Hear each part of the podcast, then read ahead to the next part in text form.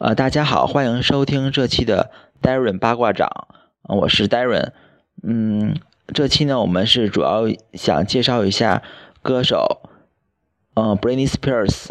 嗯，为什么这期要主要是说她呢？因为 Britney Spears 是我非常喜欢的一位美国流行女歌手。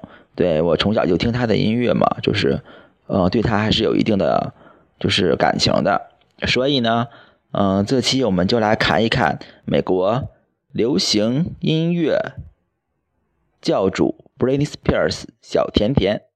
首先，让我们先听一首她的出名成名单曲《Baby One More Time》。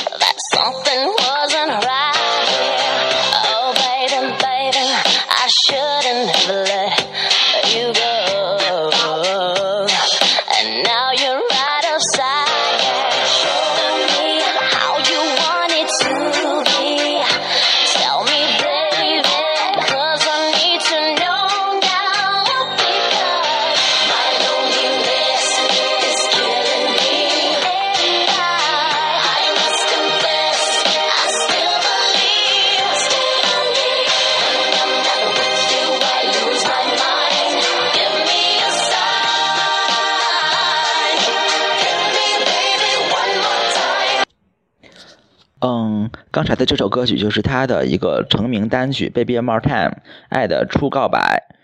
呃，二二零零零年，他发行了他的第二张录音室专辑《爱的再告白》。嗯，这张专辑呢，延续了他的在第一张专辑上的舞曲风格。嗯，《Baby More Time》的一些形式被延续了下来。嗯，我还要插一下，就是嗯，布兰妮出的那这个《Baby One More Time》专辑。嗯，就在美国造成了非常大的一个轰动效应。对，就是当时因为这种泡泡糖，这种泡泡糖歌手嘛，就是非常的稀缺。他就是像一个，因为他的出现就相当于当时杰克逊的一个一个现象吧。对，就是特别受欢迎，特别特别出名，特别好听。嗯，对，因为也没有什么形容词来形容了。嗯，再有是，他还对当时的一些时尚也是起到了一些引领作用。在《爱的初告白》的 MV 当中，他的露脐装就是和他的那个校服，就是争先恐后的，就是被那个各大高校的女生所模仿、所穿着。对，就是引起了当时的一个露脐装的一个风潮。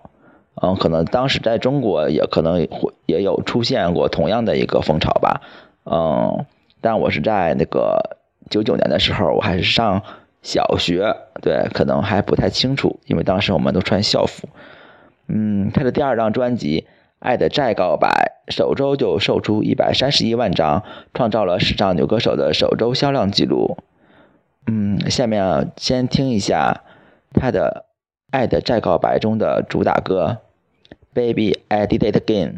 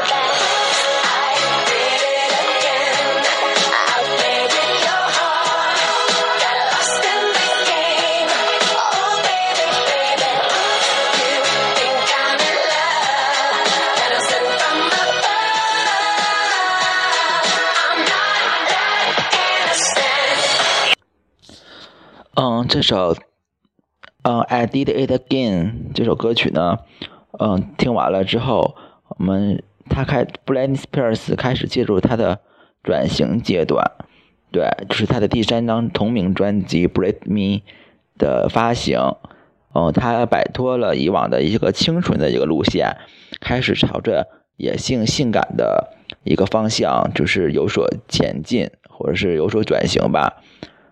嗯，当时呢，这首歌。嗯，这张专辑在美国，嗯，虽然没有他的第二张专辑，嗯，受欢迎，但是这张专辑，嗯，其中的一些歌曲也是成为了一个当时的一个，呃，热门单曲，嗯，而且他自己还尝试了参与创作，嗯，其中的一首《A Dear Diary》，呃，嗯，还有他的。其中的主打歌曲《I Must Live for You》，我是奴隶，呃，是他和制作人法瑞尔·威廉姆斯共同制作完成的。嗯，同年他那个还在那个 MTV 音乐颁奖典礼上表演了这首歌曲。嗯，下面我们来听一下他的这张专辑中的转型歌曲《I'm Slave for You》。嗯，我是奴隶。I know I may be young, but I've got feelings too. And I need to do what I feel like doing. So let me go and just listen. All you people look at me like I'm a little girl. Well, did you ever think it'd be okay for me to step into this world?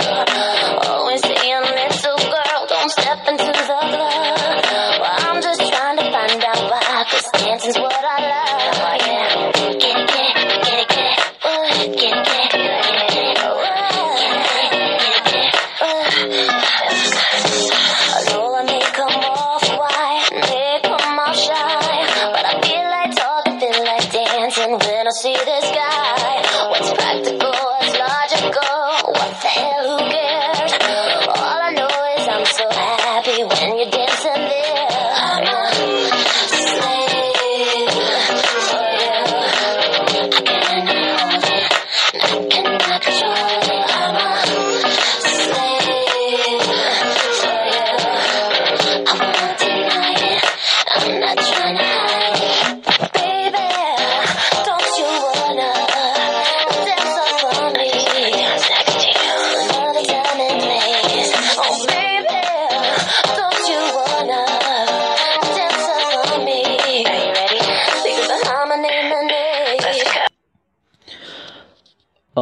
当年呢，布兰妮不但推出了他的一首同名专辑，而且他还开始尝入了跨入电影行业，主演了一部结合自己实际人生经验的电影，嗯，《十字路口》。但是呢，这个电影的效果和麦当娜参演的电影的效果是一样一样一样的，对，就是口碑跟票房都不是特别好。嗯，可能有些人可能。演戏可能跟唱歌是不通的吧，我觉得，对他们还是有所有所欠缺那种戏如演人生，人生如戏的一种感觉，对，呃嗯，但是呢，布兰妮，嗯，虽然对自己的演戏生涯不是很满意，之后呢，他就是又回归到了他的一个音乐创作状态，呃，二零零三年的布兰妮。再度回到了录音室，录制了他的第四张专辑《In the Zone》。嗯，参与制作的人员包括了 Moby、呃 Red John 和马特马特斯，嗯等重量级的制作人。嗯，这个强势的制作组合为布兰妮打造了《Toxic》、《Me Against Music》。嗯，等热门单曲，其中，嗯，单曲《Me Against the Music》，嗯，还与麦当娜合作。对，这张专辑充满了舞曲风格、嘻哈风味以及未来感。可以说，这张专辑就是，嗯，是布兰妮生涯当中一个不能说是转折吧，就是他，嗯，比较出彩的一张专辑。对，而且在 Toxic 中，布兰妮的造型也是被当时奉为一个时尚坐标，像零零七中的邦德女郎，而且还有那个空姐的制服诱惑。对，就是感觉当时的布兰妮啊，真是年轻啊！再看一看现在的布兰妮，嗯，还是有所，嗯，可能是岁月是把杀猪刀吧，嗯，而且加入了，而且加入了其中加入了电子音乐，加入成分还是非常多的。呃，其中呢，他自己也创作了一首歌曲《Every Time》。嗯，这张这首歌这首歌曲呢，就是描写了布兰妮的一个。对自己的一个内心的独白。哦，同年，同年，布兰妮登上了好莱坞星光大道，呃，成为该大道上的第两千两百四十二颗星。嗯，让我们来听一下他的格莱美获奖舞曲《Toxic》。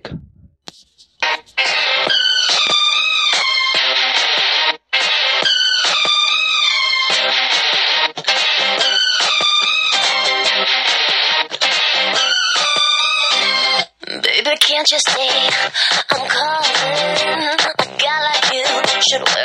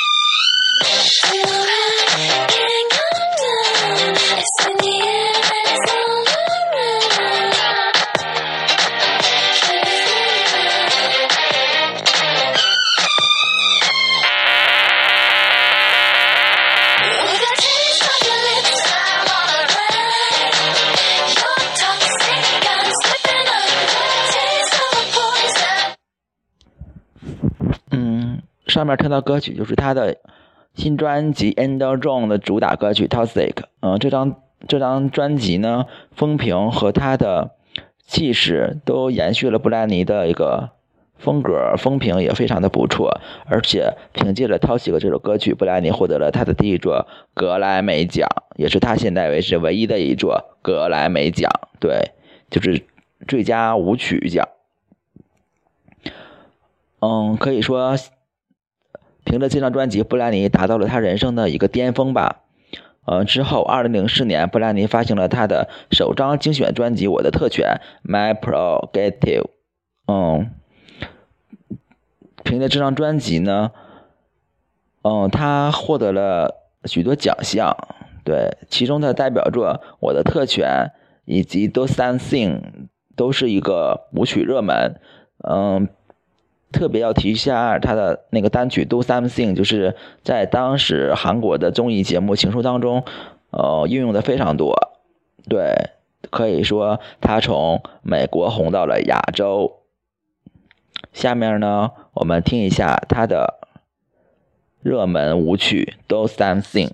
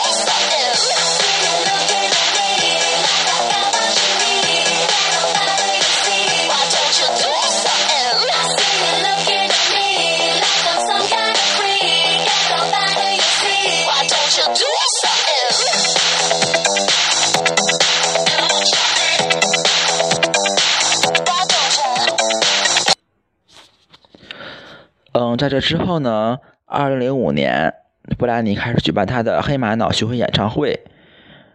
嗯，但有一次在 MV 拍摄当中，因跳舞不慎把膝盖弄伤，令其后的演唱会就被迫取消了。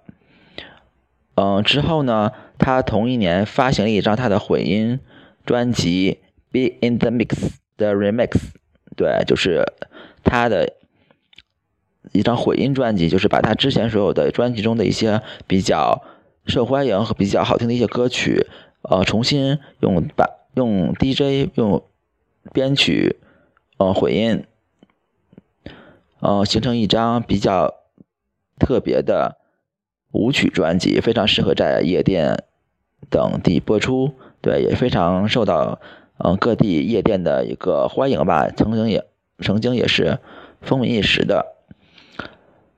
嗯，之后呢，布兰妮就是因为各种感情问题，还有她的一些心理问题吧，得了忧郁症，对，就开始剃光头，就是她的一个人生低谷期就已经来到了。